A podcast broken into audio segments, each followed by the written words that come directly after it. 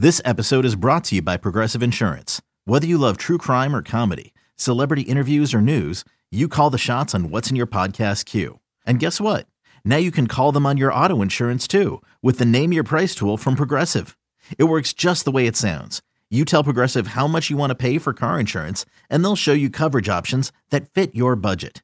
Get your quote today at progressive.com to join the over 28 million drivers who trust Progressive. Progressive Casualty Insurance Company and Affiliates. Price and coverage match limited by state law.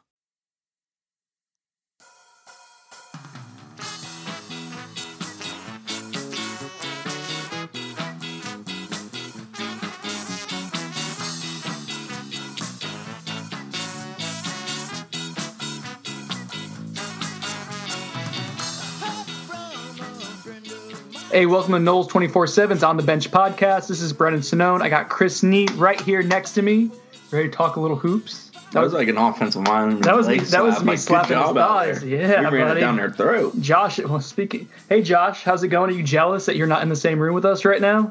Nah, man, I'm just lucky to be here. I'm happy. I'm healthy, kinda, and I'm just Well, happy to let- be here. Let's let's uh, reveal a little bit, a, a little sneak behind the curtain, a glimpse behind the curtain. Uh, Josh almost was lost for. He's almost put on the IR right before the recording of the show. If you'd like to share that with everyone, Josh. Yeah, I just want everybody to know that I'm podding through some pain right now. About two hours ago, I had an unfortunate accident in pregame warmups. I was uh, I was walking outside to do something in my yard, uh, and I stepped off the back porch wrong onto a whole thing of pine needles and twisted my ankle. Um, I thought it was broken. I'm I'm lying on the ground. And I'm thinking like it's two hours before the pod. How am I going to tell Brendan this?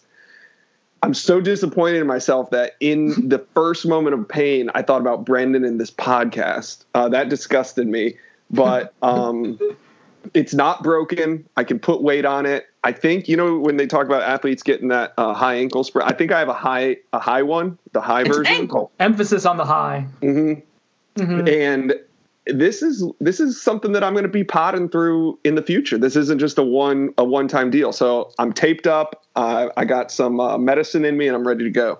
Once again, morbidly obese Chris is the healthiest The member of the podcast team. You're not. Yeah. Depends which 36 metric with a you're heart of looking a at. 55 year old. uh, you know, sometimes we get these questions uh, when people like to joke around, like, "Oh, could you guys beat up the War Chant crew, or could you beat up Wayne from the Democrat, or can you take Jeff Cameron?" These are the questions that get put on the the uh, on the bench podcast question forms. Uh, Josh slipping on Off pine needles, explains it all. We would lose. There's there's no point to ask the question. Jeff anymore. has top notch conditioning because of Orange Theory. And and I think Jeff's like beating up people before too. Like he's got a little grittiness to him, and he's a he's a bigger dude too. Jeff would kick all of our Chicken and fish, too. That man's living a healthy life. Yeah, I don't want any of that. And if there's pine needles there, forget it. Josh just gets Forget all it. over place like a banana peel. All right, so for today's podcast, we are previewing what's going to be the first of three big official visit weekends in a row here in January. I want to get through that and spend uh, a good portion of time on the podcast over what we're expecting, the dynamic of the OVs, uh, whatnot. Uh, before we do that, though, we want to do a few uh, house cleaning items, just some odds and ends that we're trying to tie together here with news items. We do want to take your guys' questions. We'll do that at the end of the podcast. But first, Josh, how many minutes should we give Chris Nee to talk about FSU's spectacular basketball team? You need to put proper respect on it. Yeah, I got on here before we started and I said, Brendan, I know our shtick about uh, rushing Chris off the stage when it comes to hoops, but I sat down and I watched that game last night. It was a it was a it was a great game. I was I was excited. Um, I was entertained is the word that I'm looking for, and I didn't necessarily expect that with FSU playing Virginia. Therefore, since I watched the game last night, I think it's time to give FSU hoops some respect and let Chris opine on this a little bit, give his opinion, kind of recap right. what he saw and how he thinks this team is coming together moving forward. This, this is your forum, Chris. We're going to turn it over to you to talk about hoops. Just real quick, though, the look of pride on Chris's face when Josh said that he watched hoops last night. And it was like, yeah, I, I've been telling you guys. Now we just got to get him watching college baseball, and it will be yeah. Yeah, I mean FSU was out there hitting threes. They were dunking. Um, it was it was a fun it was a fun game to watch. I know it wasn't as high scoring, but Chris had Chris had gotten me ready for that because I told him that I was going to watch the game. And he's like, "Well, you know, Virginia isn't the most entertaining game to watch. It's not really FSU." And I was like, "All right, all right, all right." And I watched it. Great game. Go ahead. That Chris. was that's enough analysis. Let's move on to something else. All right, so Virginia, FSU last night. FSU wins 54 50, tight game. FSU came out like they were a man on fire, scored 12 real quick, and then they basically didn't score for 10 minutes. So it returned to reality of playing Virginia. Virginia plays that slow style defensive. They really drag it out. So FSU after that win is 15 and 2 on the season. They've won eight in a row. They're 5 and 1 in the ACC. They sit at the top of the league with Duke and Louisville. They'd have the tiebreaker over Louisville, having beaten them Um, head to head. Them and Duke play a little bit later. So FSU six games into the league schedule. It's the first year of 20 league games, so that means 14 more league games to go. FSU plays at Miami on Saturday, the 18th. That begins a stretch of 30 days with nine ACC games. So obviously, a lot of it's going to be figured out in that time. You know, they go to Miami, they come home a week later, they host Notre Dame, then they go back to Virginia to kind of settle that score with them. V Tech comes up, that's also up in Virginia. They come back home to host UNC, who's dreadfully bad this year. Then they host Miami, and then they go to Duke on February 10th. So that's really a very important tight stretch for them. Obviously, that game with Duke on February 10th, the importance of it just keeps growing. Why is FSU 15 and 2? You know, it's funny. I was having a conversation with Shem and some others last night that in the teams we've covered in the last 10 years, this one, talent wise, truthfully might be like the third or fourth or around there best. It's not the most talented. It's not like that J.I. Beasley Bacon team. Now the top end is great. Trent Trent's a undeniable leader. He's everything you want in a veteran on your team. He's you know a guy that helps run that program. He keeps the trains on time. Devin Vassell is a special player. We're probably going to lose him after this year to the pros at the rate he's going. He's really starting to break out of the shell nationally as a guy that people are respecting. His ability to create shots has drastically improved from a season ago. He's a dead eye shooter when he's on. He's done a very good job around the room. And then they've kind of had whoever wanted to step up on a given night. MJ Walker had a couple good games in a row. He sort of disappeared to some degree last night. RaiQuan Gray, Turk, as I like to call him, played pretty dreadfully last night, other than a great assist late in the game that created an open shot. Now, the guy who stepped up last night, Anthony Polite, career high, four for four from deep, 14 total. Is he the one who looks like Jordan Travis? Yeah, him and Jordan look kind of similar. Anthony's a guy who clearly has gained confidence in his shooting. He's kind of a spot shooter that he created with. He's also going to play really hard nosed defense. But you know, to finally in all of this, as they're winning, winning always kind of covers up some things. Their interior game hasn't been very good. They're without Balsa Koprivica. He hurt his back. He's been out for several games. He's probably out for a few more. Dom Dominic Olishnichuk, I'm messing that up, but Dom, he, uh, you know, he, he's been what you expect of a graduate transfer. He's going to play hard, grab a couple boards. He had a great block last night, but he's not setting the world on fire. Malik Osborne's kind of a guy who wanted to be a face up four that because of their lack of depth has become more of an interior guy. Malik plays his backside off. He's an effective rebounder, will block some shots, play hard defense, but they are not getting interior touches and creating offense through the interior game.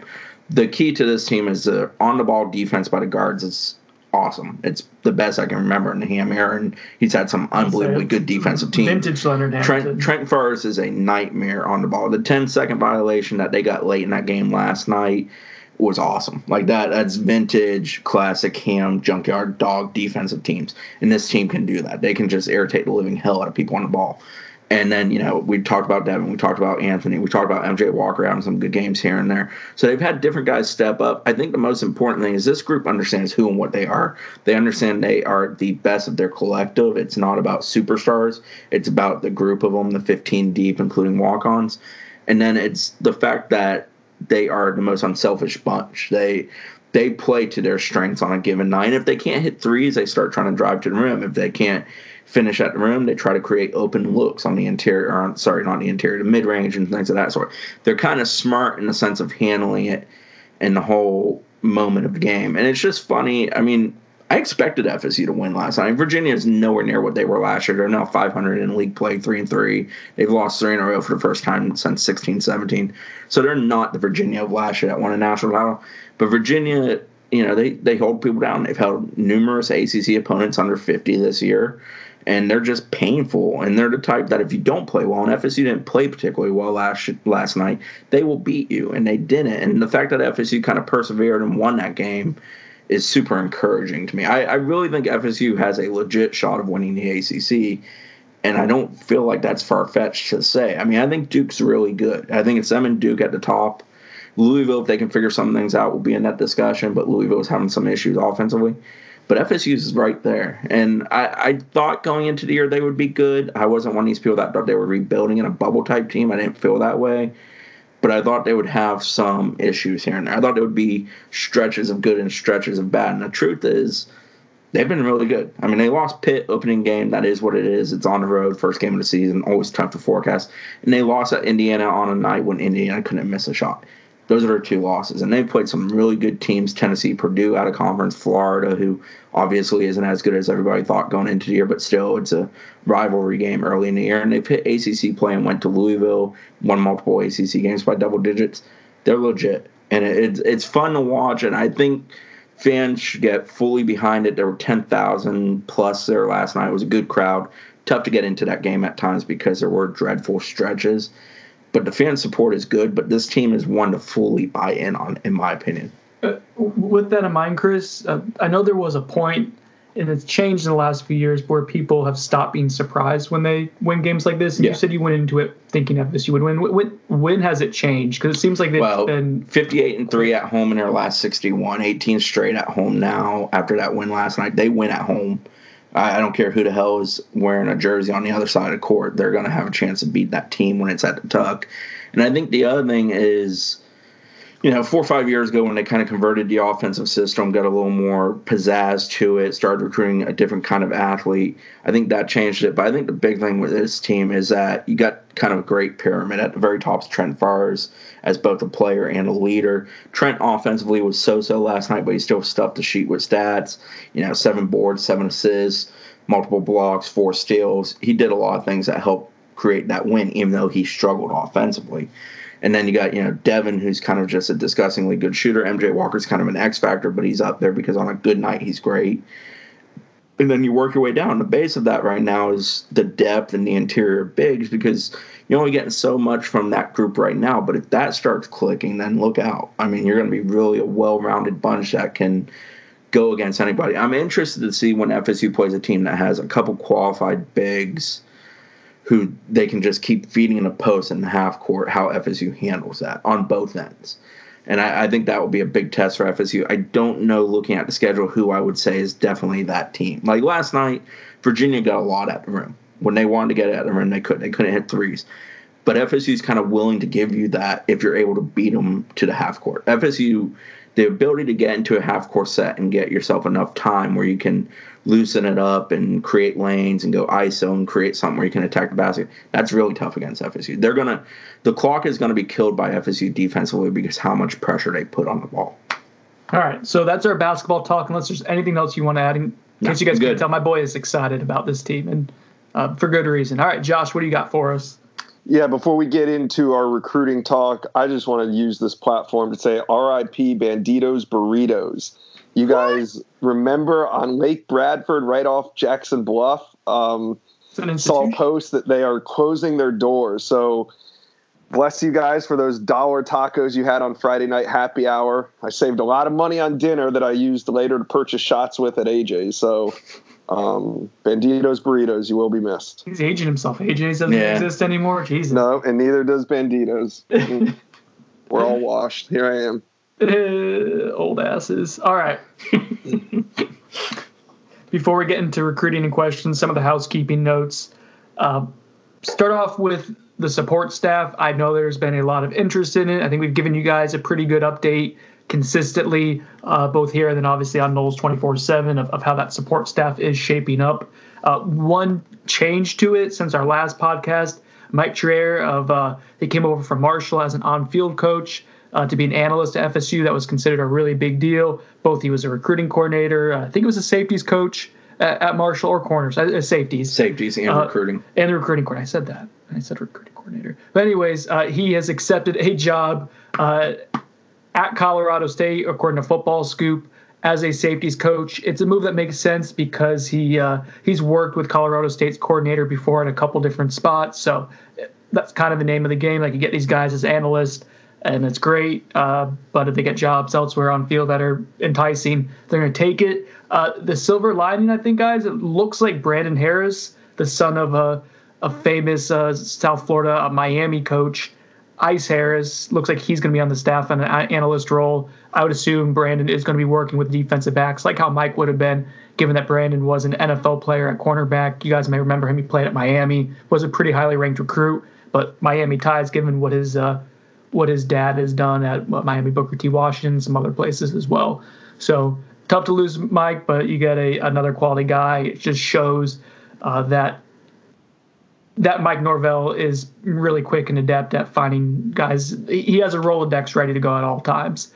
Uh, anything on the Miami stuff? I mean, that's good to get the Miami connections kind of smoothed out and, and someone that no, you I mean, know I, has familiarity there. Ice is one of those guys that everybody knows down there. He's done it a long time. He did it at a really high level at a very big school. So, you know, it's a, it's a connection. It's something that helps you get through the door. And people are always concerned about we always talk about South Florida is very much about relationships, and this is just a good example of an opportunity presented itself, and they went and got a guy who has some relationships out there, so it should help. Uh, looking at some other spots to fill, uh, the one that kind of remains obvious, and we've talked about this before, Josh, I, I, just to kind of give us an update and what makes sense here. Recruiting staff, the the off field recruiting staff, still a work in progress, correct? Although that's as expected. As expected. Yeah, go ahead. I mean, this is something that we talked about on I think the last two podcasts where I mm-hmm. mentioned that the the recruiting staff likely won't be in place until after signing day. But people still, still want to know. It still looks like that's the case. Uh, waiting for the first domino to fall, which is going to be the um, the lead guy who's it's th- that job is going to be a little different than we what we saw with FSU in the past. Um, we'll see how the hires made, and then I expect a couple trickle downs from there, maybe two or three more. So maybe a total of three to four total uh, recruiting hires are going to be made after the season. Um, so we'll see. There's a couple names involved. Uh, Justin Kraus back at Memphis is one of the guys that I'm watching. I've been told um, over the weekend to keep an eye out on Clemson staff. There's a couple um, I, I, doubt it's the it's their main recruiting guy, but there's a couple people over on Clemson staff that FSU has their eye on. So again, think we still see about two or three more weeks until we have any finalization on the recruiting staff. And we continue to hear heard it again last night. In fact, at the basketball game, that when they work on filling that staff out and the remainder of the off field types, they are looking for someone who social media wise is going to be an asset both in video creation, graphic creation, and just having a sense of how to handle that that in today's climate with student athletes, prospective student athletes. Yes, I believe that the I believe that the hire that they're making is. I think that Norvell's looking more at this person for their computer skill, their technical skills, and their organization than um, evaluating. I think that the the biggest hire he's looking to make is somebody that's not going to necessarily have to do with evaluating, but is going to play a critical role in recruiting. And speaking of, uh, of graphics, uh, FSU football had a good one with the Tamorrion Terry, uh, the the Jeopardy. Yes, uh, diamond. diamond. Uh, yes. It was well done, well executed. Better there. Let's credit where credit's due. I know I'm clapping. It sounds sarcastic, but I do think credit where credit's due. And the offered ones with the stripe down the middle, I know some people were split on that. I thought it was pretty solid. It was pretty clean and it conveys the message well. Yep. Yep, I think kids seem to like it. Yep, I think I think they've been they've been good. It's been more buttoned up lately, and that's that's good stuff uh, for the program. Some people don't care about it. I tend to think that it's at least something that you need to be consistently decent at, if not great at. Yeah. So, Play you cannot if you're competing with others. I mean, there's Ohio States of the world who are knocking out of park. I don't know if FSU's ready to play on that platform, but just don't put MLK in. Yeah, don't don't put it in the water. No, no, not not not great. All right, so that's good. Uh, things are looking nice and organized. We're feeling good right now. Uh, two names that I at least want to put out there on the recruiting front. I know we had reported a week ago that Lloyd Willis was looking to enroll early. He was expected to. He had told Zach Blostein that he was planning to come later in the week. He was getting done uh, academically. Uh, it looked like they were ready to accept him, have him in. Not sure if that's the case now. We're not entirely sure what the delay is. We've reached out to Lloyd. He's been fairly cryptic, I guess, with, with the exact answer why as to why he's not coming. But at this point, we're assuming he won't be here early right. now. His, his answer lent itself to he does not intend to enroll early now the specific reason why he kind of banged a U turn is unclear. disappointing. Oh, hey, hey, guys, the committee giveth and the committee taketh. Okay, just when you thought the committee was on your side, they flex their muscles and say, "Ah, not so fast." They dangle that little carrot. No, but in all seriousness, um, I don't think it had anything to do with that. It's most likely a credit, you know, a credit issue, not necessarily a GPA or SAT issue, but probably more of a credit issue would be my guess. And while Josh is spitting conspiracies, punter Alex Mastromanno I was told by his trainer Johnny that works with PKA, PKA, which is Pro Kick Australia, that he was coming at some point in January. Last time I asked Johnny, which was a couple days ago, he said he believes that's still the plan. As far as we know, Alex doesn't have a class schedule, and it's kind of reached a point where enrolling would be weird. Now I don't know if he could come over and just hang out. Um, like I don't know academically where he is. I've not talked to Alex. He's tough to get a hold of.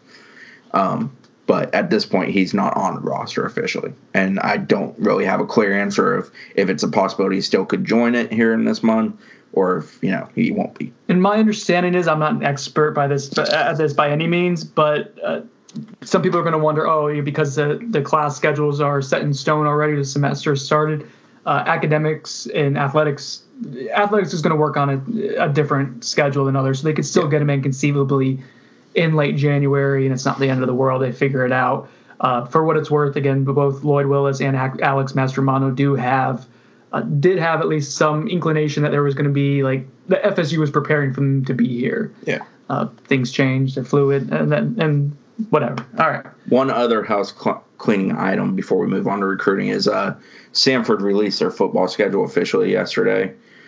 That game with FSU is September 12th. So FSU will open in Atlanta with West Virginia on September 5th, host Samford in the home opener, travel to Boise on the 19th, and they face UF on the 28th of November in Tallahassee.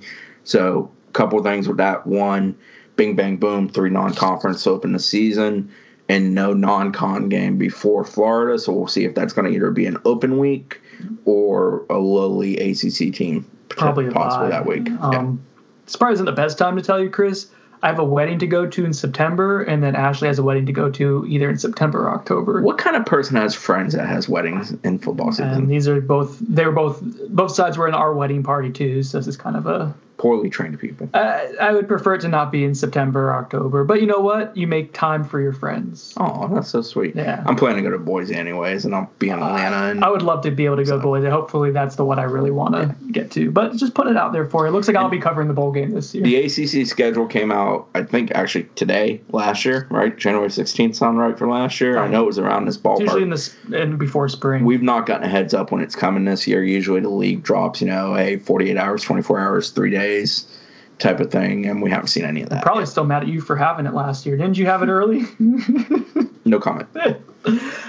okay, let's take a commercial break. Then we're going to get into the official visit weekend and uh, take some select questions, and then we'll wrap up because Josh has to go see the doctor because his ankle is imploding right now. nah, I'm not going to the doctor. Damn pine needles. Introducing the Two Way V4, where groundbreaking fuel cell technology meets fresh foam cushioning for the ultimate performance. With fuel cell, each step feels explosive, delivering unparalleled energy return. Paired with fresh foam, experience maximum comfort throughout the game. Its lightweight textile upper offers support and breathability without sacrificing agility. Whether you're hitting the clutch shot or locking down the opposition, the Two Way V4 gives you the tools to play at a high level. Learn more and purchase the Two Way for yourself at NewBalance.com. Damn pine needles indeed. All right, welcome back to On the Bench, the first of three big official visit weekends for Florida State and Mike Norvell. Right now, we have four names confirmed. Obviously, things can change. This is fluid. I know people are going to ask about surprise visitors. If we knew about them, they wouldn't be a surprise. Fluid, checked off. Check the boxes, checked off. all right, let's go down the line here. Uh, Chris, I'll have you start with Corey Wren, the athlete from Louisiana, three star prospect, running back, wide receiver can do it. He's someone I would be really, really excited uh, to be at Florida State and to see what he can do Mike Norvell's offense because I they've lacked that home run hitter for a yeah. while now. People like to ask, is he a running back? You know, what position is he on? Hey, he's a running back and a receiver. He's both. He's an offensive weapon. And, and he's, he's, a quarterback technically in high school. Yeah, so you, you can use him in a lot of ways. If you want to get creative, he's the kind of dude that allows you to do just that. Former Georgia commitment, reopened it back in December. Uh, had a relationship with Norvell and his staff at Memphis. Also knows some other members of the staff from other stops. For example, I think he knows Dillingham some from Auburn. um, FSU just likes him. Like it's not a oh he fills a running back need or a receiver need. They just like him. He's an offensive guy that can help them. Louisville, TCU, Oklahoma, Oklahoma State also involved in this recruitment. Just the vibe I get from it, the feeling I get from it, from keeping up with it. I think TCU's been a pretty big player but he's been a little all over the place. Arizona State was trending at one point when he decommitted from Georgia. Then I think the coaching change that happened on that staff kind of ended his relationship with them. I also think they got another back, so that kind of allowed it to move on.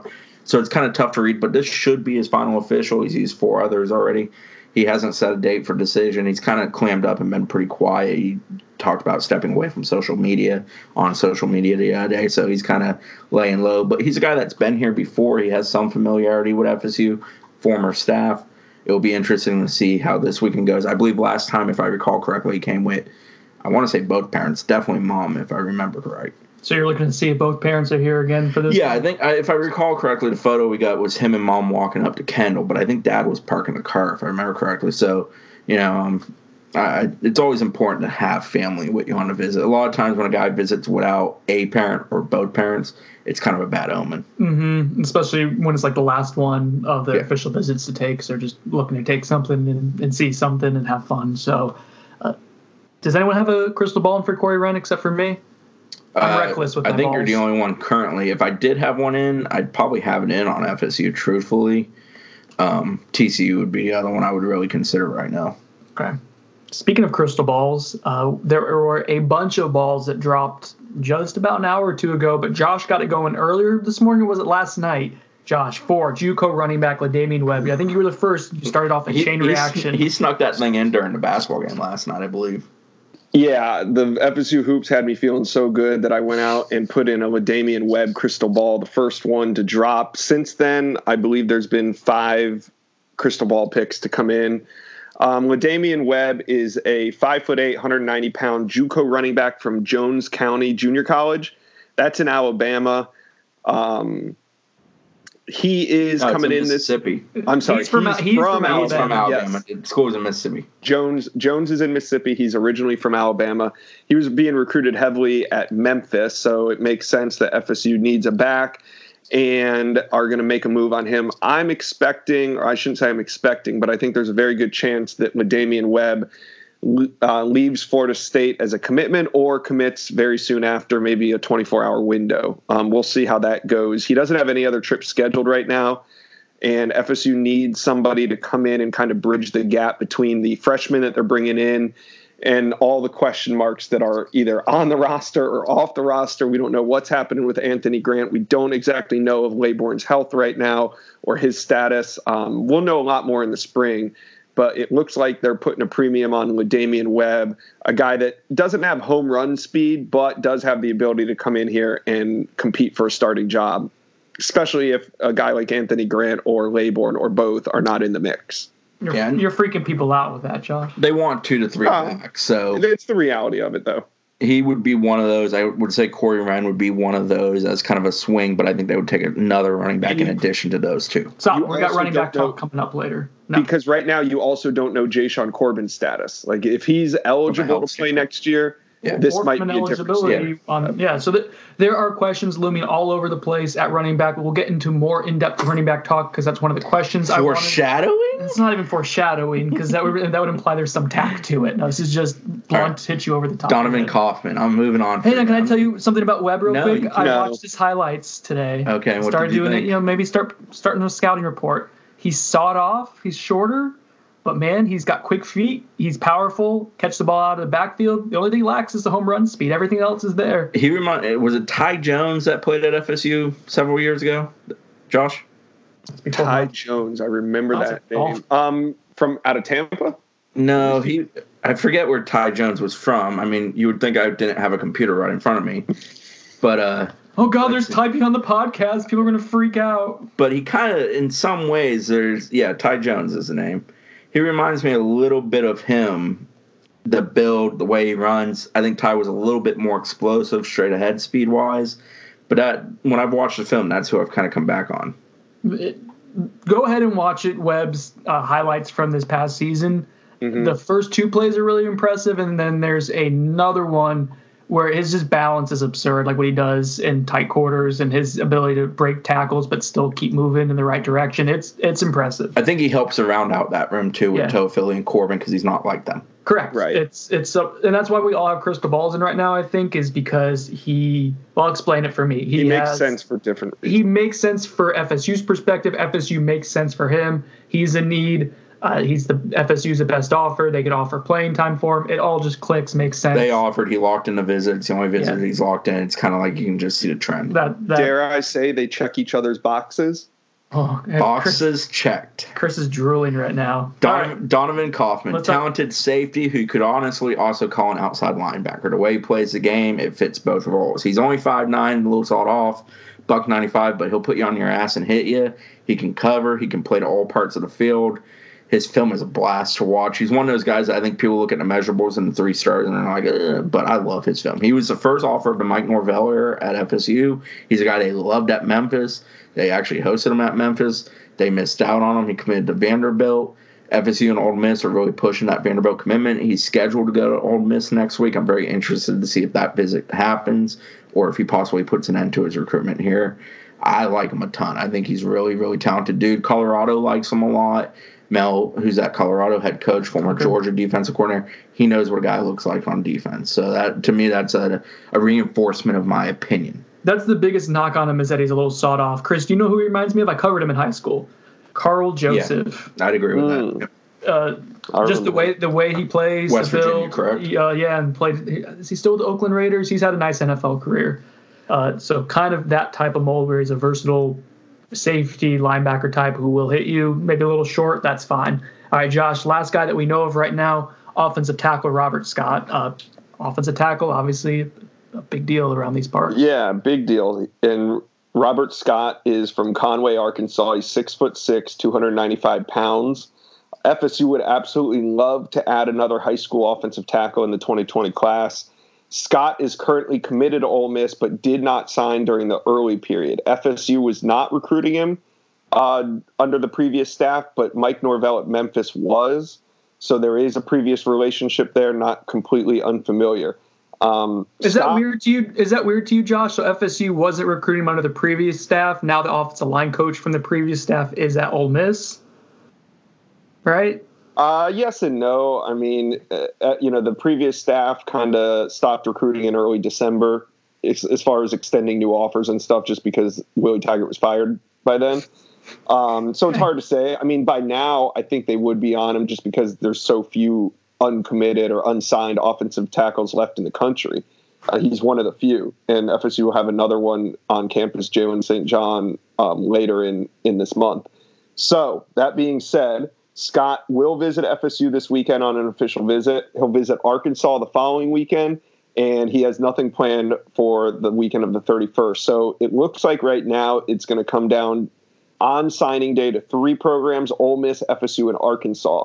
Um, Scott has very little social media presence. He doesn't say a whole lot. He's nearly impossible to get a hold of over the phone. Me, Zach, and Chris have been trying over the past five days, and we get nothing in return. So it'll be interesting to see what he has to say after the visit. But I've done a little digging behind the scenes, and I'm told that there's a good bit of confidence by FSU that they can land him and that they need him. Um, so I'm eager to see what he has to say on Sunday when he departs Tallahassee.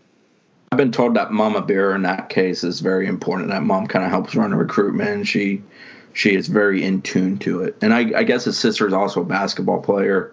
I don't know how high level she is, but she is in the college recruiting kind of cycle. So, yeah, she's dealing with it from two directions.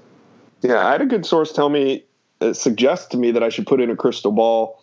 Um, I haven't yet because he's been so difficult to get a hold of. I mean, we fully expect him on campus this weekend, but I kind of just want to make sure he makes it to campus, and then I want to. I want to see what he has to say on Sunday. I don't think I'll put a crystal ball in before then. We'll have to see those post visit vibes, what they look like. Yeah, I want to feel all these vibes.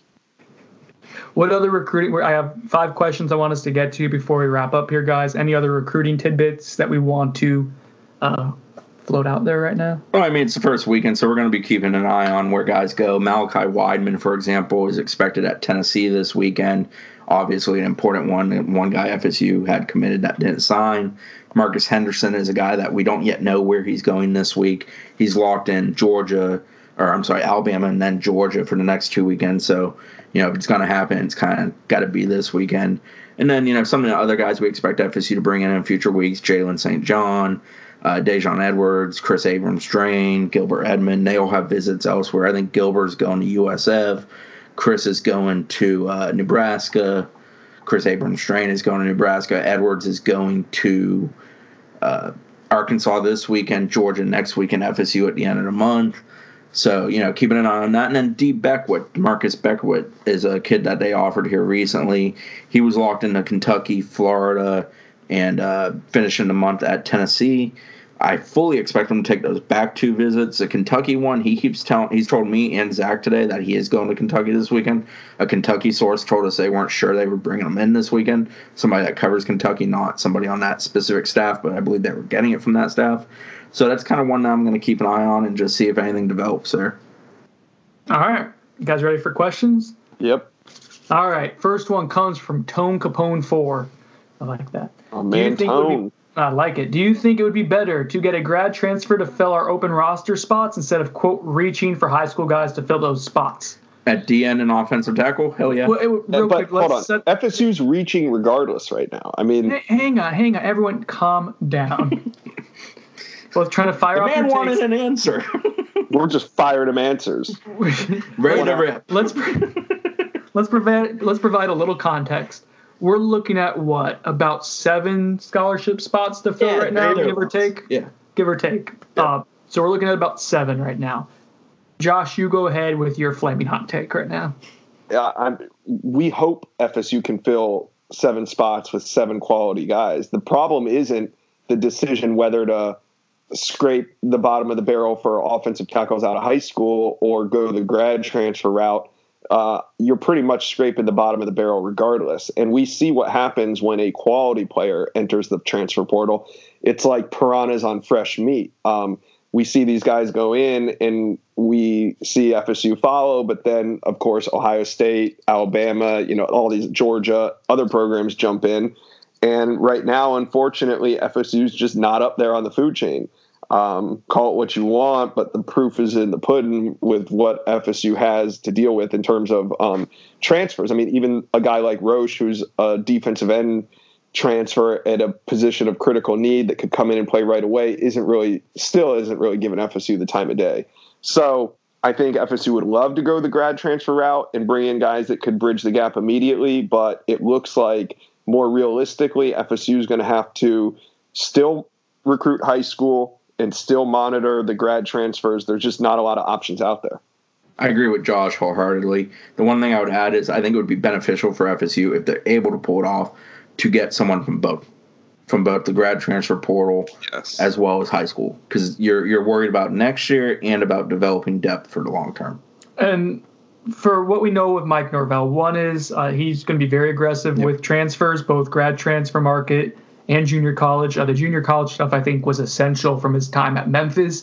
That means he has ties there too. They're just going to quickly overhaul the roster. Dillingham recruited JUCO, and Auburn's Uh, been a school that's been very good at recruiting JUCO. Dillingham had a big hand in that. Those guys are, I mean, so Memphis, you kind of have to do that based on your location. You get down to Mississippi pretty quickly, you have ties there. Those guys were also in Arizona before, another area where you're kind of in between Texas and California where there's a lot of junior colleges. So uh, I do think, though, with Mike Norvell, he's been pretty clear to say, I'm not going to reach just to Yeah. reach for guys. Obviously, there's positions of need. Running back, we'll get into that next, uh, is something where they are going to explore all options and fill spots because they absolutely need it. But he's not looking to say, okay, we need to be 85 scholarships going into this season.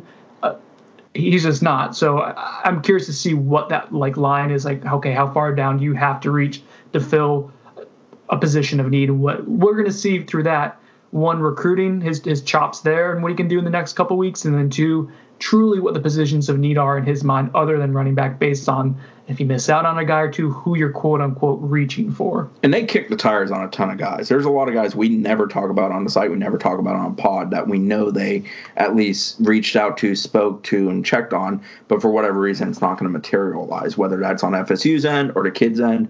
You know, for example, DeAndre Butler, really talented Juco DN. He's a kid that FSU's been in contact largely since his staff got assembled. But the issue with him is, you know, he's, he's already taken one official. He's got three locked in for three weekends Oklahoma, Oregon, and Auburn. He's a kid who I believe is from Georgia, Covington, Georgia, maybe, somewhere in central Georgia, um, or towards the Atlanta area.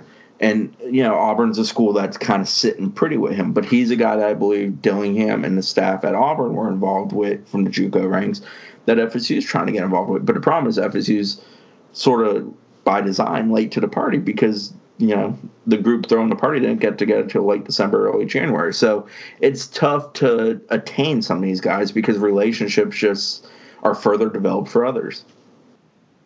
All right, now we can get to running backs. I know both of you have been anxious to get there. Maker's Marksman, I love that name because I assume it's about the bourbon.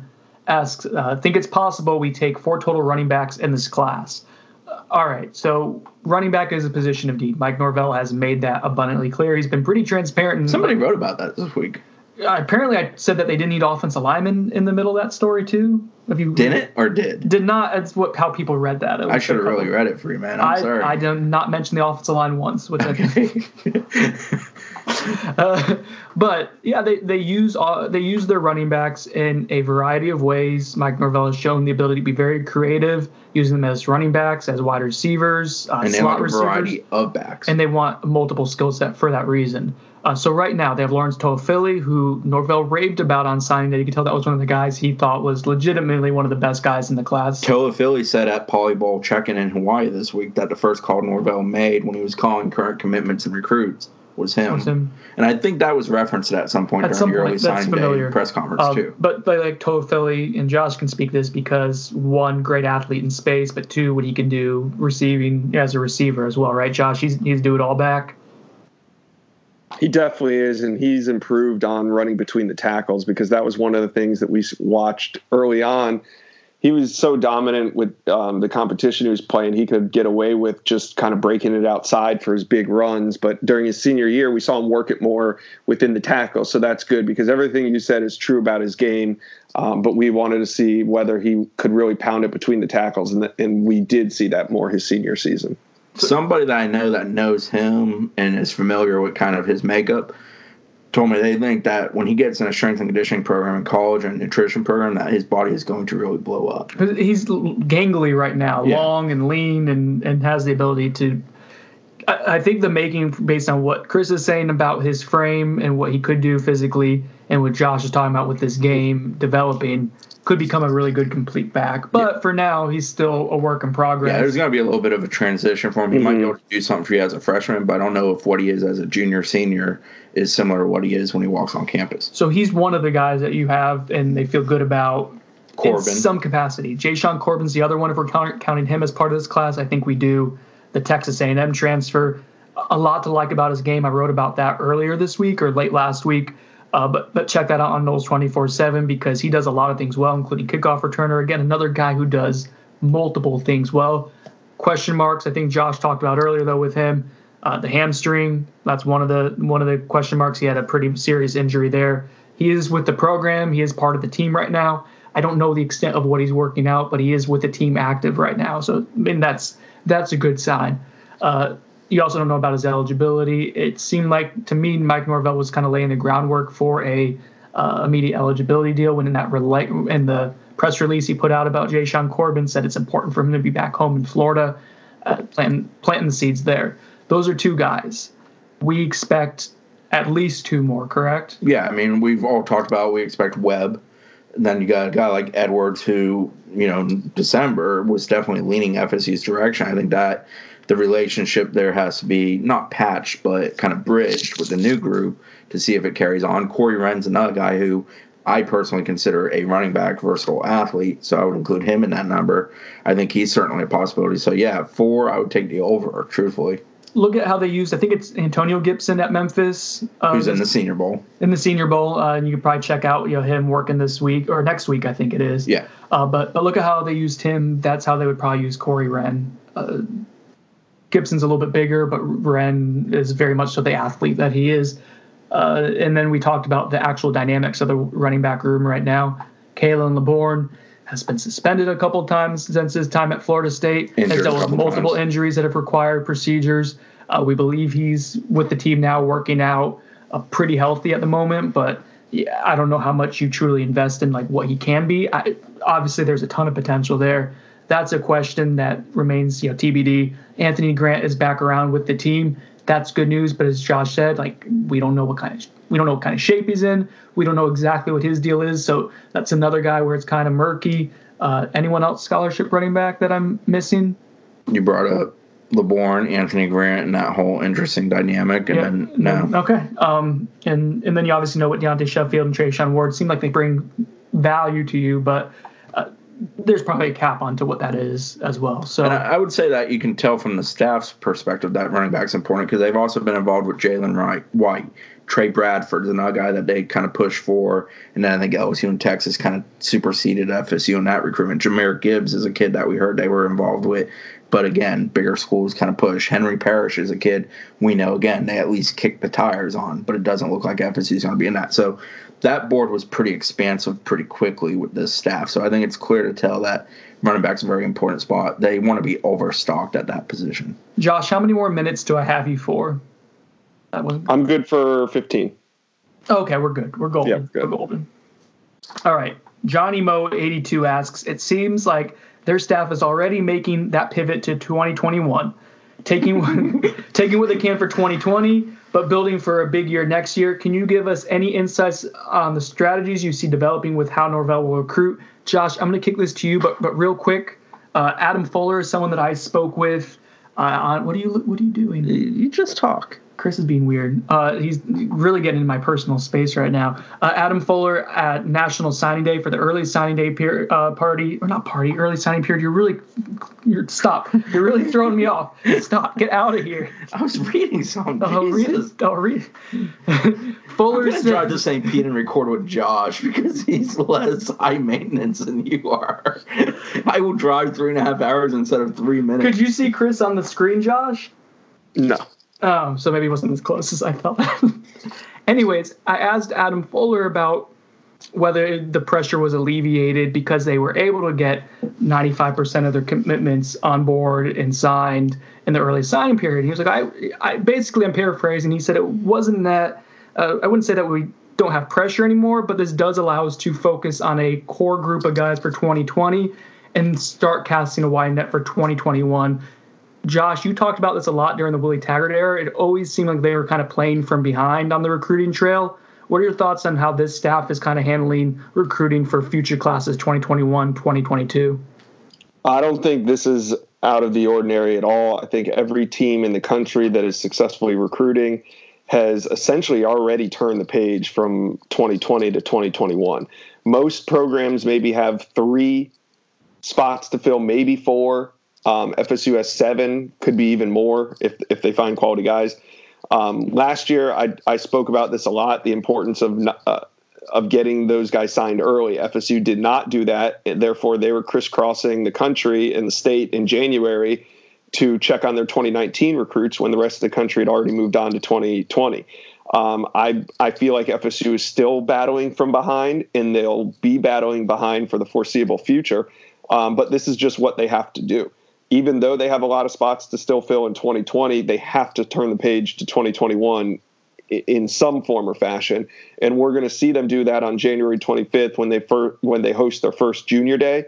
Right now, we have uh, just under 10 prospects confirmed, but I think we'll see over a dozen by the time that event rolls around. And that'll be an unofficial visit day on January 25th, which is a Saturday.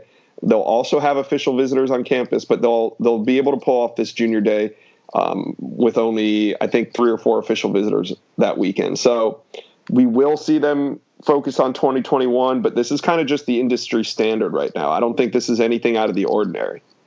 Yeah, and to add to that, they're going to have more junior days. March 7th is one we've already mm-hmm. seen starting to come together. I think they're going to be pretty open door throughout the spring as far as people getting up here about coaches and kids. So I think we'll see a decent amount in the spring. Uh, you know, I'm interested to see if they hold one in February or not, or if they just kind of go all out to offer kids start relationships and work on getting them in in the spring. I'm very interested to see how we fill the gap between January 25th and when spring football rolls around. So that's going to be the key. But they've offered a lot of 21 kids, some 22 kids too. They're working there, but they're going to be a bit behind because you just naturally are when you walk in late. But there are some relationships that will carry over from their previous gigs that I'm sure we'll see them lean on early here with 21 yeah. And my comment on FSU playing from behind right now, I don't mean that to take a, a shot at the staff. I just mean that's where FSU is. Um, that's the logo itself just doesn't hold the weight that it did two or three years ago. So, in that regard, I feel like FSU is battling from behind, not yeah, anything a, due to what the staff has done. It's a natural order of a staff being hired Correct. in December. You're just, you know, every behind. staff has turnover, but you literally flipped over the entire staff outside of two people. All right, good stuff, fellas. Already, already. The Apex Snow ass, Chris. This is this is what I was reading. I saw oh. my last name in there, and the funny thing is, I read the question. I go, "That's exactly how I was going to answer." so go ahead to explain your anxiety from earlier. Chris is like lurking over my shoulder trying to read this question for about 20 seconds. All right, gut feeling from all of you. Is Blackman, that's James Blackman, still a member of the team when fall practice starts? And please don't let me answer one of his quote, he's on the roster no now and will be until he's not, quote, type answers. Yeah, that's on brand. It's like the dude being interviewed and just uh, by the cops and being like lawyer. that's where I'm at with this answer. I'm just gonna keep saying lawyer. Go ahead, Josh. All right, I'll take a shot at this one. Do I think he's still a member of the team when fall practice starts? I do. Um, I do because I think he's going to get I think he's going to get a majority of the number one reps in the spring. FSU hasn't, to this point, brought in a transfer quarterback or somebody that I see is being able to really unseat James Blackman in that quarterback room in the spring. Um, and I say that because I think he's going to feel good about where he stands coming out of there, and I anticipate him to be on the roster in the fall. Uh, I, without bringing somebody else in that can play right away, I don't see why necessarily we're ready to run James Blackman out of here. I know he hasn't performed the best, but when you look at the rest of the room, I mean, what are we working with? Well, the reason why people are, some people are ready to run James Blackman out of here is because I get it the last game they saw was yeah. Sun Bowl. The end of last season for him ended with the train running off the tracks, and it just kept happening. And it wasn't the first time right. that dynamic was at play. I will say this, and Chris and I have talked about this. I think it was on the last time all three of us were together on the pod. Uh, there's a lot that you have to fix with James Blackman right now. I know I don't feel great about him being quarterback one entering the spring. Uh, with that being said, though, I'm not saying that you can't repair him. I, I, think there's nuance here to like a, a, coach who is very competent with quarterbacks and is going to be here and knows how to build an offense around different type of QBs could possibly make James serviceable and and reinstill the the confidence that's much needed with him right now. Is Sounds that like likely? what we've heard the last two years too? Yeah, that's what I'm saying. Is that likely at this point? James may be who James is. At the same time, I don't think there's an issue with having him on campus. I think go through spring, see what you have for him. I'm with you, Josh. I agree. I think that it's more likely that James is here in the fall than not. Simply, they haven't added an. If they added a veteran to the to the mix as a grad transfer, then yeah, I think James would probably see the writing on the wall. That hasn't been the case though. The other part of the dynamic, and I agree. I think he's here in the fall. He has never shown that he wanted to leave since the little portal moment we had a couple years ago. Well, almost a couple years ago now he's always kind of been in. That was only a year. I mean, that was exactly a year ago. Was it? Oh, yeah. God, time moves. I mean, James loves Florida State. I think he really cares about his teammates. Uh, the portal thing last year was more of a not knowing where he stood and not knowing where he stood with Willie Taggart, and that kind of played out again this season, where they kind of yo-yoed back and forth with him. That, that James' intuition, I believe, in that moment was correct with where he stood with Willie. Uh, it's tough, to, guys. It's tough to play quarter. It's tough to play any position or do anything in life when your boss doesn't truly believe in you. And I don't think that I believe in mes- you, Brendan. I love you, man. we believe in you. Hey, I'm Even thri- Zach believes I didn't say this job's tough. We're thriving right now. This is the best the business has ever been. We're breaking news. People like Business the is podcast. booming. Things are going too well where I think something tragic is going to happen. So Well, Josh almost died because of a pile of pine needles. That's one of the first three bad things that are going to happen to us. I don't know what the other two are yet. I might walk home. Might be safer than driving. All right, next question. You and Carl. Are there Yeah, any dark the rest of the horse? questions? Are there any? This is Southern Pack. Great name. Are there any dark horse offensive linemen that may become available or a possibility by way of grad transfer that we haven't heard of? The answer to Boy, that I is always going to be a do that. yes. I mean, if we had heard of them, they wouldn't be dark horses. Yeah. If you're looking for a name from me, you're not getting one. But I, I Can I throw? I'll throw out one name that we could potentially see as a as a future target, and that's JUCO offensive lineman Emilio Moran. Um, I know there's some interest there from FSU. I checked on it a couple days ago, and there had been no contact between the two. Or Chris, you checked on it as well, Yeah. and there had been no direct contact between the two just yet. Um, could be FSU looking at his eligibility and some stuff like that before they make a move on him. He's But a that's the only name on my radar. originally from Virginia. He's at Lackawanna Community College. He's set to go to ECU this weekend, Maryland next weekend. He went to FIU before the break. It looks like those are the three officials he's locked in to this point in time. No offer from FSU to our knowledge. I know some people think he's going to end up at Maryland. That's kind of where things have trended to at this point in time. The crystal ball is split between ECU and Maryland. But a person who I would trust who has knowledge of that kid's recruitment believes it's Maryland. It's Lackawanna in Pennsylvania. If so, that's that's where Scranton, Pennsylvania is, and that's where the office took place. and you're wearing an office shirt. it comes full God, circle. yeah. okay, one thing, uh, the, one of the reasons why, guys, I want to include as the five questions, the, the one from Southern Pack, I'm feeling this.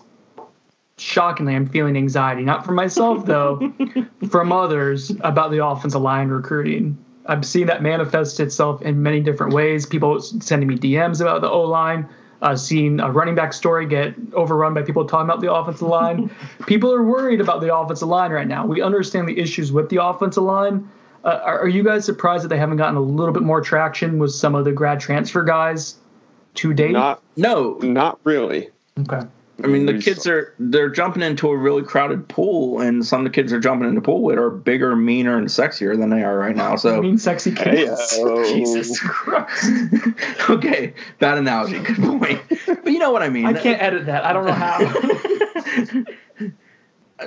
Whatever. I do know. What you mean. I, I, I honestly, we got Chris flustered. It took- Doesn't happen took I feel, years. I feel like when a when a quality offensive lineman or defensive lineman jumps in the portal, it's literally like a feeding frenzy. Yeah, and I I got trying I got coaches reaching out to me all the time asking for under the radar O lineman, D lineman, and my answer to them is like, welcome to the you know to the rest of the country. They're all looking for this right now.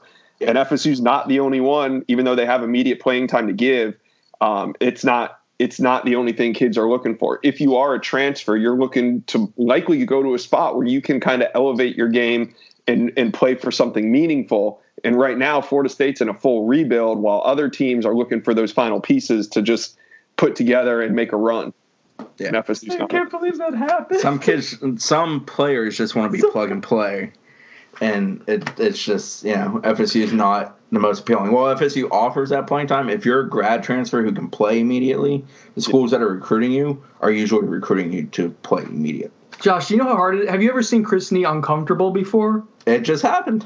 Yeah, I've seen it. Can I, hey, can I run through here and answer all these questions real quick? I, you pick five because Josh you talk the too much. the There's no reason why we can't just answer all these questions. No, questions. you're the one who has a time. To do it, limit. Newberg. Take it. the Alright. torch and run. I'm And gonna I, just had go a, through and I had a things for all hypothetical to throw out before we end everything too. I like to play my games, but but let me save save me a minute for that, please. Go ahead. Okay. If Brendan's done chatting, I can just whip through these. All right. Where do we finish in recruiting rankings? FSU's currently 21st. I think best case scenario, maybe 18. Worst case scenario, maybe 24. I think they have a top 25 class. Any word on DT or DN prospects? Nope. Wish we had them. Anything new on grad transfers or JUCO OTs? Nope. Uh, we just gave you one nugget of a guy that FSU could be in on. Has the staff been in contact with linebacker Brandon Jennings? And if so, any future visits lined up? Uh, he's a 2021 prospect, I, I believe. Yeah. Yeah, Sandalwood kid, Sure, son of Bradley Jennings. But right now, we don't have anything confirmed. Anyone on commit watch this weekend? I would personally put Ladanian, Ladamian Webb on there. That's the only one. Any updates on Jahmyr Gibbs? I thought remember seeing he was planning on a visit in January. Uh, that was a report from warchant.com that was false. Jahmyr Gibbs is not planning on taking a visit to FSU. Right now, he has visits scheduled elsewhere. Um, he never really he never set one up with FSU. If that needs, we'll definitely report on it. He'd be he'd immediately be the top running back on FSU's board. Uh, what differences are you seeing in recruiting so far? What differences would you hope to see this weekend from previous regimes? Uh, we got to remember FSU, the previous regime at FSU did a great job with official visits and official visit weekend. So, and they got results from those. So hopefully this FSU staff does as well. The differences I'm seeing in recruiting, uh, this one, this staff does a much better job of getting to the transfer portal quickly and reaching out and making contact with these guys at key positions of need. Uh, the other staff didn't seem to put a real emphasis on the portal. How does the support staff compare number wise to Taggart and Jimbo's? What about FSU, Clemson, and Miami currently?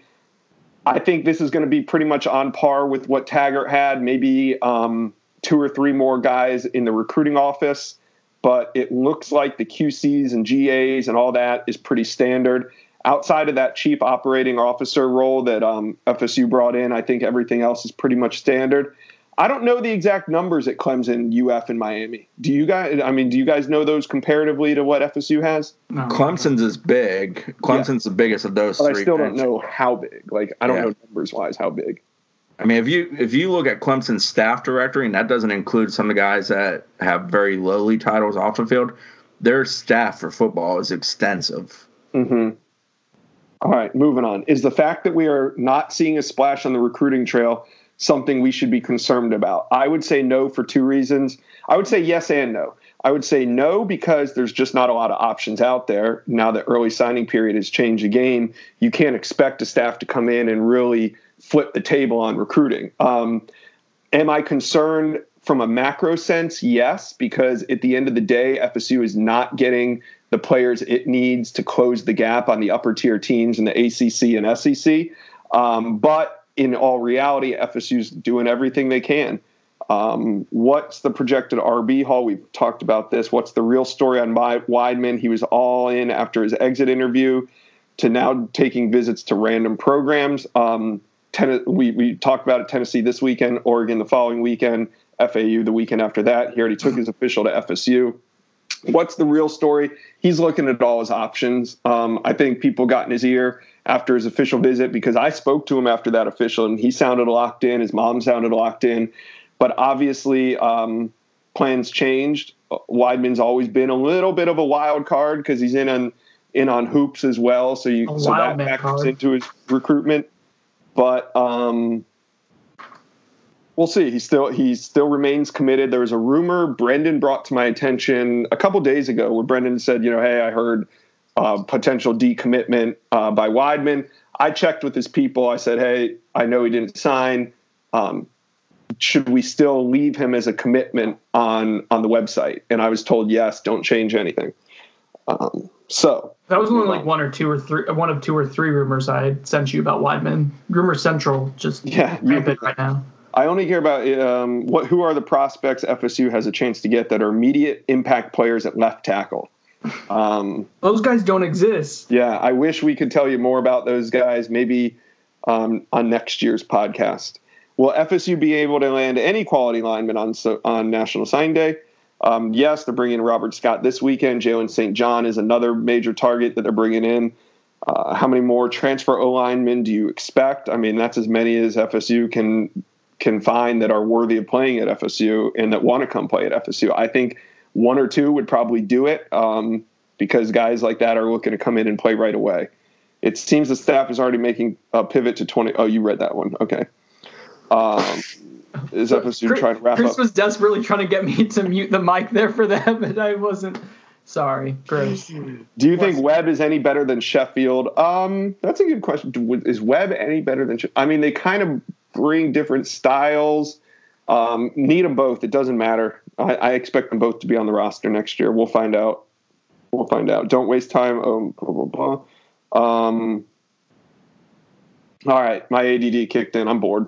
I'm, I'm good with these. Brendan. I had to mute it. He's trying to sneeze again. Chris is just derailed in the last 10 minutes. This has I been epic. answer questions if you This has been epic. Damn pool analogies. Oh my god. I have a friend who asks pretty much every week. He's like, "Hey, can I play this?" ET? He's a middle school teacher. He's like, "Can I play this?" Are you gonna sneeze again? He's No. like, "Can I play this in class?"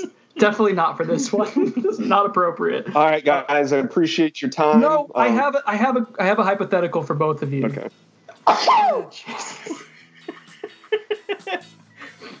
you know what? No, I'm done. Five star review on iTunes if you want. If not, I understand. We'll talk to you guys next time. What's going on?